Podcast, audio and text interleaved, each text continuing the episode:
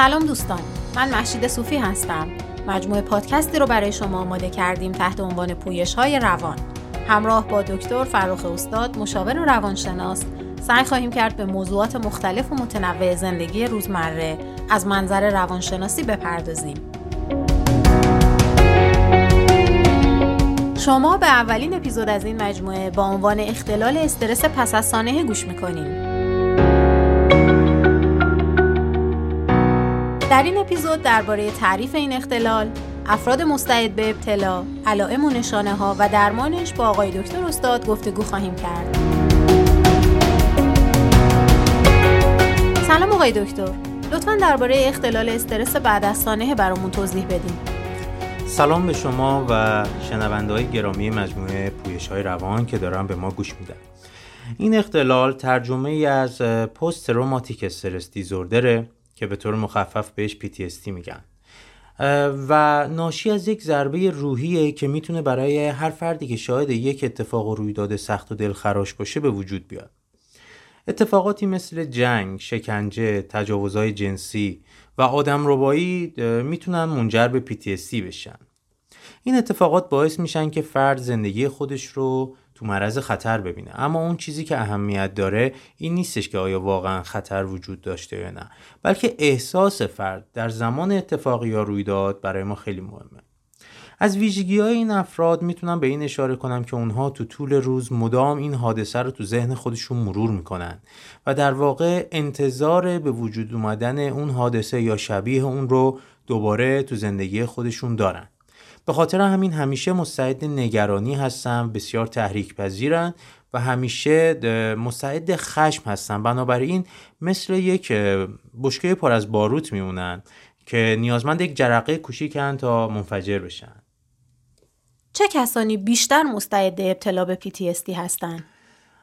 افرادی که مورد تجاوزهای جنسی قرار می‌گیرن یکی از گروه های اصلی این اختلال هستند سربازایی که فرستاده میشن به جنگ یا قربانیان خود جنگ حالا چه برای خودشون چه برای همرزماشون و اونها به عنوان شاهد دچار این اختلال میشن.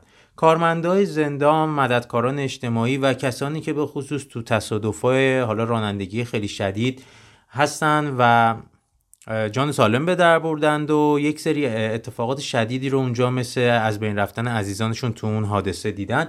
اینها بسیار مستعد ابتلا به PTSD هستن. چه شرایطی خطر پیشرفت PTSD رو افزایش میدن؟ ببینید خانم صوفی زمانی که حادثه خطر مرگ بیشتری رو داشته باشه طبیعتا فرد خیلی بیشتر شک میشه و آمادگی خیلی زیادی رو برای مواجهه با اون حادثه نداره. و اینکه بعضا احساس می‌کنن قادر به فرار از اون موقعیت نیستن. اینها خطر ابتلا رو خیلی بیشتر می‌کنه و شرایط رو بسیار مزمن می‌کنه براشون. و همچنین هر چقدر که طول بکشه تا به این افراد کمک بشه در واقع تا با اون شرایط و ضربه روحی بخوان کنار بیان پیشرفت اختلال بیشتر میشه. آقای دکتر لطفا برای شنونده هامون از علائم افراد مبتلا به PTSD بگین. افراد مبتلا به PTSD علائم مختلف می‌تونن داشته باشن که من اینجا حالا اهم اونا رو برای شما فهرستوار میگم.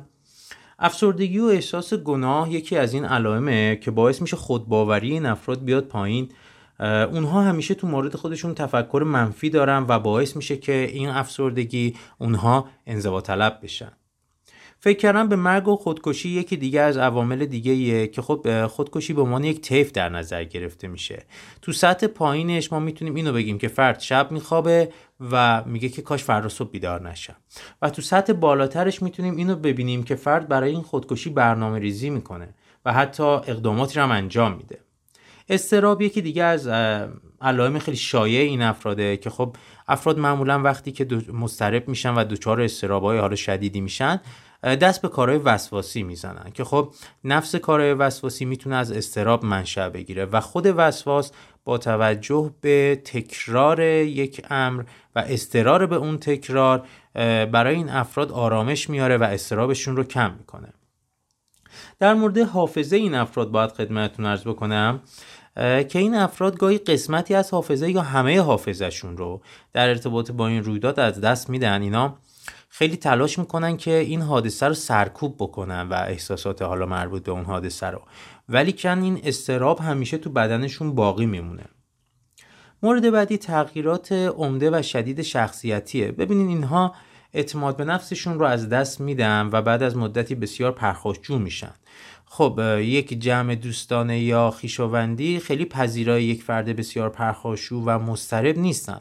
طبیعتا منزوی میشن به گوشه کشیده میشن از جمع دوستاشون فاصله می‌گیرن و بعد از یک مدت اتفاقات ناگواری براشون میفته و تغییرات کلی تو شخصیتشون.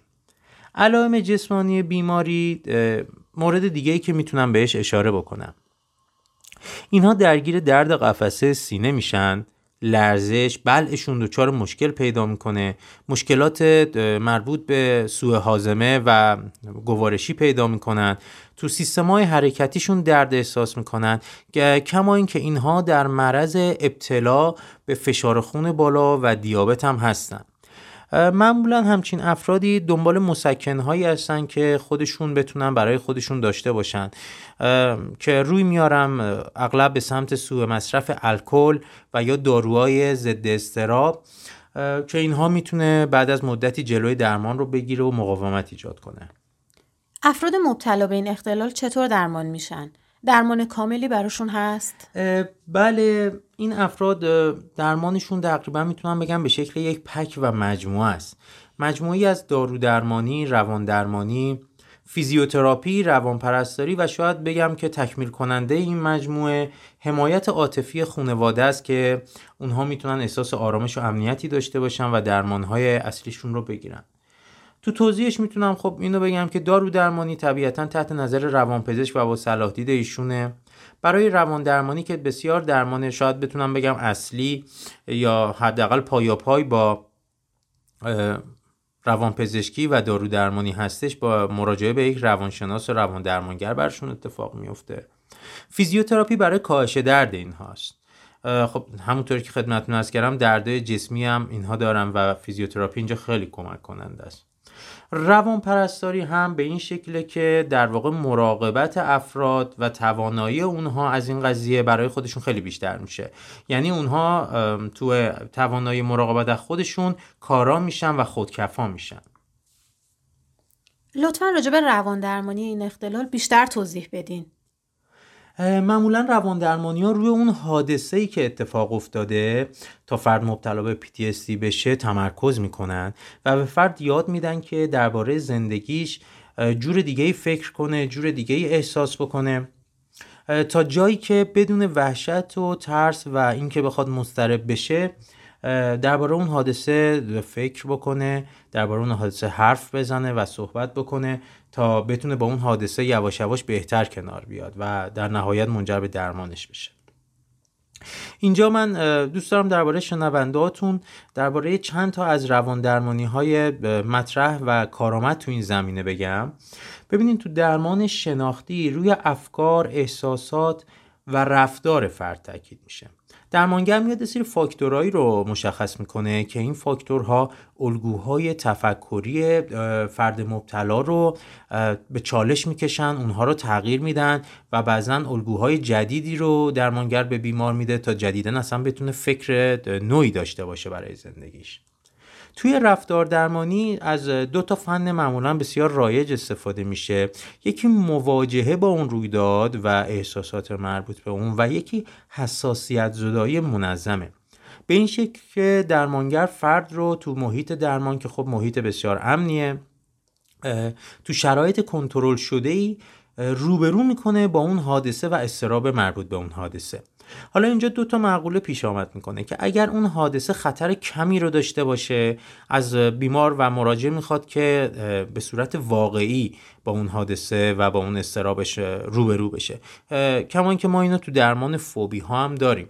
یعنی فردی که ترس از ارتفاع داره بهش میگیم که اگر قراره تو با روی بالا پشت بون ساختمان ده طبقه بری بهتره که مثلا تو گام اول بری طبقه اول گام دوم بری طبقه دوم تو تراس بری پایین رو نگاه کنی و همینطور طبقه ها رو تکه تکه افزایش میدیم بریم بالا تا برسیم به بالا پشت بون اون ساختمون ولی حالا اگر که این اون واقعه خطرناک باشه یعنی اگر که نتونیم به شکل واقعی اون را اجرا بکنیم به صورت تخیل و تصویرسازی از بیمار می‌خوایم که به عنوان مثال چشماش رو ببنده تکه تکه تصور کنه و با هدایت های درمانگر از نظر ذهنی و تصویرسازی اون استراب از بین بره.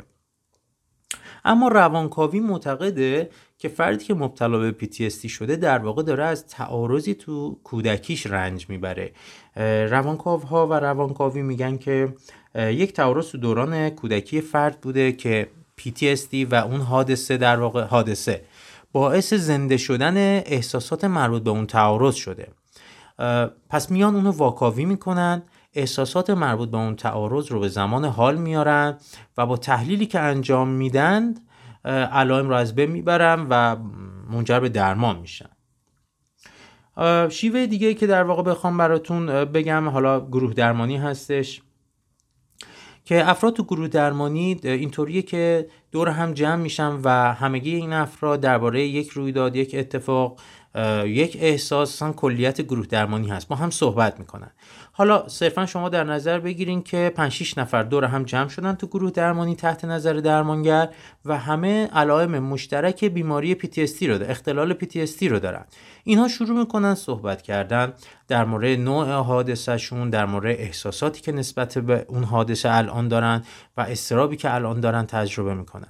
گروه درمانی فی نفسه این رو با خودش میاره که وقتی من بیمار من دچار یک اختلال من مسترب توی گروهی قرار می‌گیرم که افراد دیگه ای هم شبیه من تو اون گروه هستن این حس التیام به من میده که انگاری من تنها نیستم و افراد دیگه هم اتفاقاتی شبیه من رو تجربه کردم و احساسات مشابه من رو دارم همین که فرد احساس می‌کنه تنها نیست یک حس تعلق جمعی پیدا می‌کنه. حالا این تعلق جمعی متاسفانه برای کسایی که حالات بدی رو دارن تجربه می‌کنن حالات عذاب رو این خودش باعث میشه که فرد التیام پیدا بکنه. و تو مرحله دوم وقتی اونها میان از احساسات ناراحت کننده و دردآورشون میگن و اون رو با هم به اشتراک می‌ذارن در واقع این اشتراک جمعی باعث میشه که از بار سنگین اون احساس کم بشه و در نهایت منجر میشه به یک بهبود جمعی و یک درمان کلی. ممنون از توضیحاتتون. خواهش می‌کنم. و ممنون از شما همراهان عزیز که به ما گوش دادین. شما می‌تونید ما رو در اینستاگرام آقای دکتر با نام فرخ استاد دنبال کنید. تا اپیزود بعدی خدا نگهدار.